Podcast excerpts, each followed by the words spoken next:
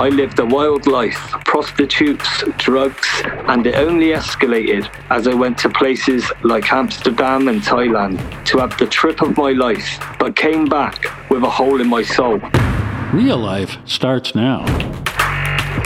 This is Real Life Radio Show with Anh Le. I felt alone. I felt lost. I felt scared. Real stories, I was so desperate in living such a dark and callous life. real people, I was thinking there was no purpose for my life. There's no reason for me to be here. real problems. I told my dad, if you try to take these drugs, I'm gonna kill you. One solution God. Hope is a person, and his name is Jesus. And now your host, Anh Le. Hi, this is Evangelist Anh Le. Welcome to the Real Life Radio Show, where we're going to talk to real people who had real problems but found answers in a real God. Lately, we've been talking about the story of the prodigal son in the Bible and asking, what did this lifestyle really look like? The Bible says that the man had wild living, but how wild can it get? How about in modern times today in the United Kingdom? Well, in our last show, we had Barry Jon share with us how he lived a wild life starting when he was only 11 years old. He was introduced to marijuana or cannabis. At the time, he thought it was the answer to all his problems, giving him a false sense of feeling better, helping him to overcome feeling depressed. But later on, he was introduced to ecstasy at a rave, and then his drug life took off. It felt much better than marijuana, and he actually didn't like marijuana as much as he liked ecstasy and amphetamines. Today, he's going to share how things got really wild when he and his friends were traveling to places to really live it up by partying for a whole weekend with drugs, girls, and anything that they wanted. They got it. Let's listen in on how all this resulted in for him.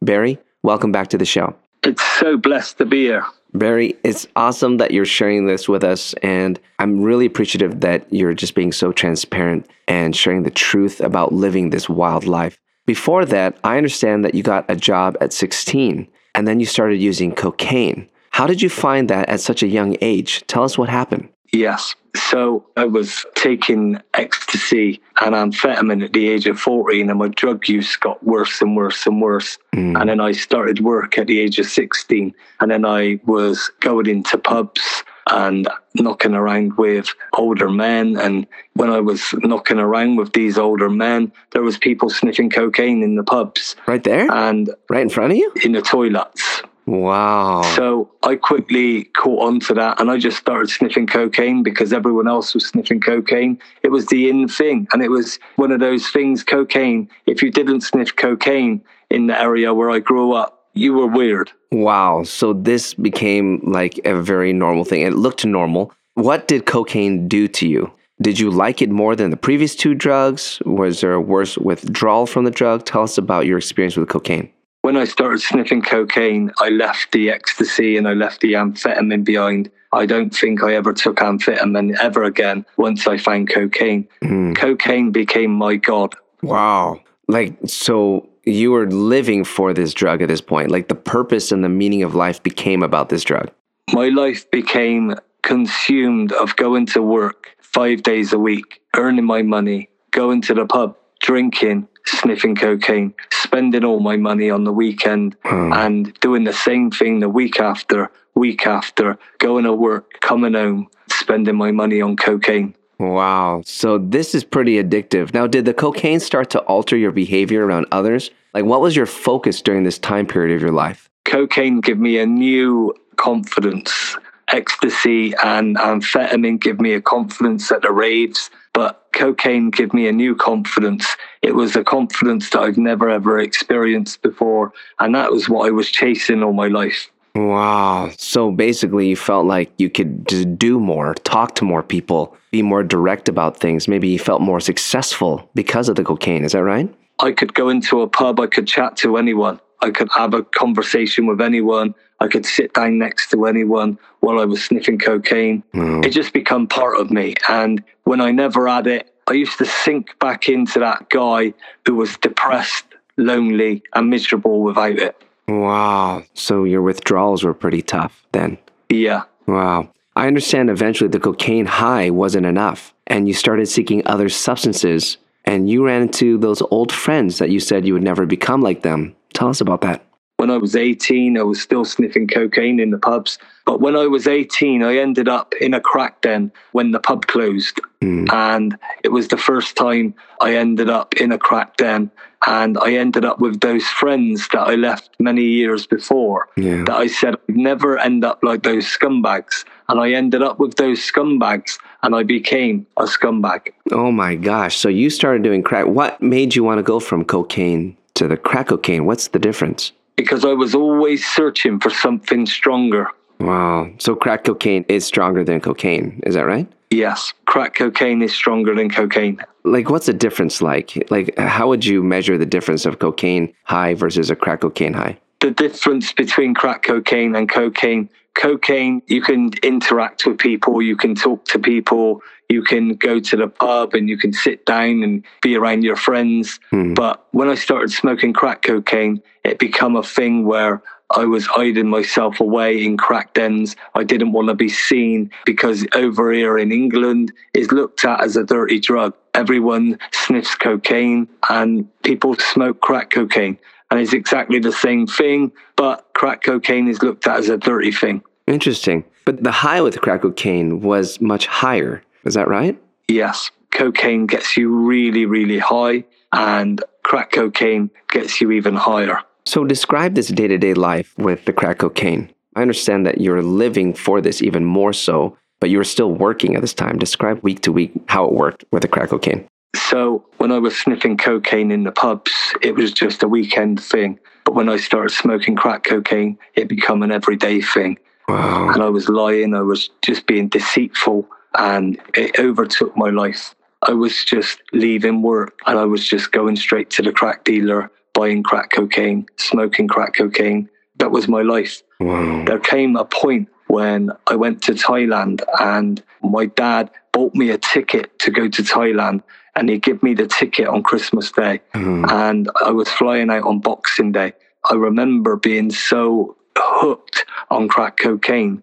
And when my dad gave me this ticket to go to Thailand, the first thought I thought was, thank God that I'm going to be able to go to Thailand because I was going for a month and I'm going to be able to get away from the crack mm. for a whole month. I see. So you were thinking that it was going to kind of help you to get away because you knew you were like super addicted at this point. That's right, yes. But you at the same time knew that you're going to Thailand where they had a whole bunch of other things. Is that right? So I didn't know at the time because I had never been to Thailand.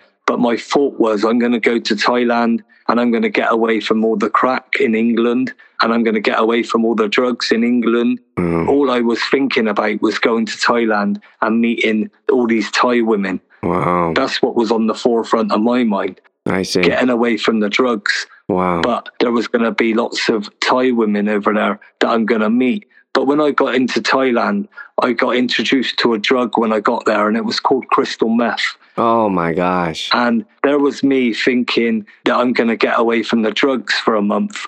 And I gets into Thailand. I gets introduced to crystal meth by a lady boy with a few of my friends.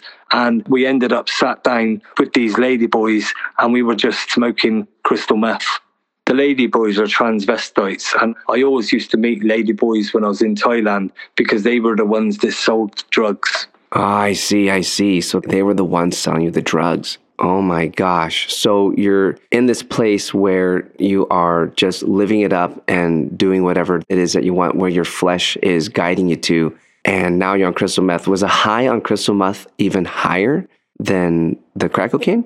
That's right, yes. When I smoked crystal meth, the buzz was so intense that I loved it and it was great, but I wanted to come down off of it and I couldn't come down off of it. So I had to go into the chemist in Thailand and I had to buy some sleeping tablets to bring myself down off of it.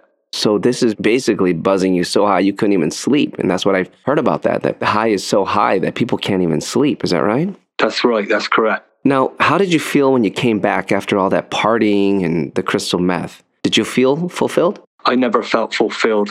It was great while I was there, and it was great while I was partying and doing all the stuff over in Thailand. But when I come back, I just felt empty again. And then I went straight back to the crack.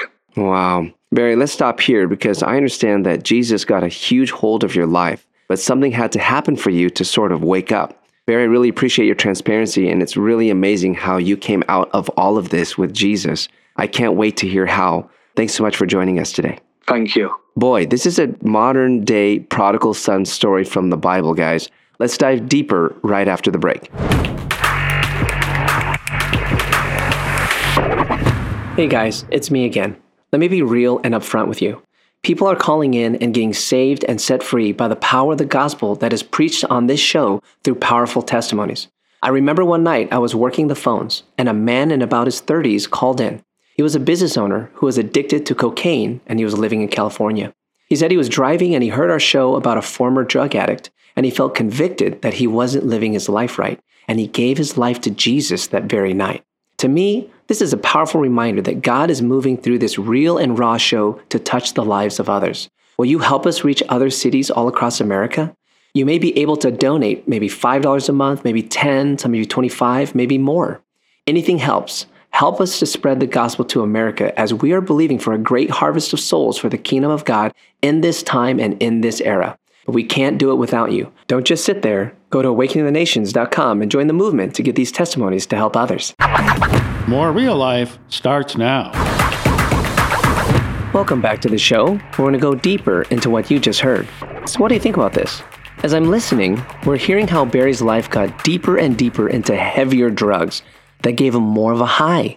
Yet, I don't hear anywhere of feeling truly happy or truly being fulfilled. Like his whole life revolved around getting money and then spending it in all these places like Thailand, Amsterdam.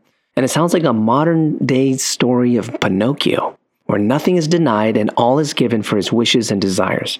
And it seemed the more he consumed, the more his soul became empty. This has happened before. You see, in the story of the prodigal son, we talked about how the young man started living a life of want. He ran out of money. If you read further on, something will stand out. It's written in Luke 15, 14 through 16. But when he had spent all, there arose a severe famine in the land, and he began to be in want. Then he went and joined himself to a citizen of that country, and he sent him into his fields to feed swine. And he would gladly have filled his stomach with the pods that the swine ate, and no one gave him anything.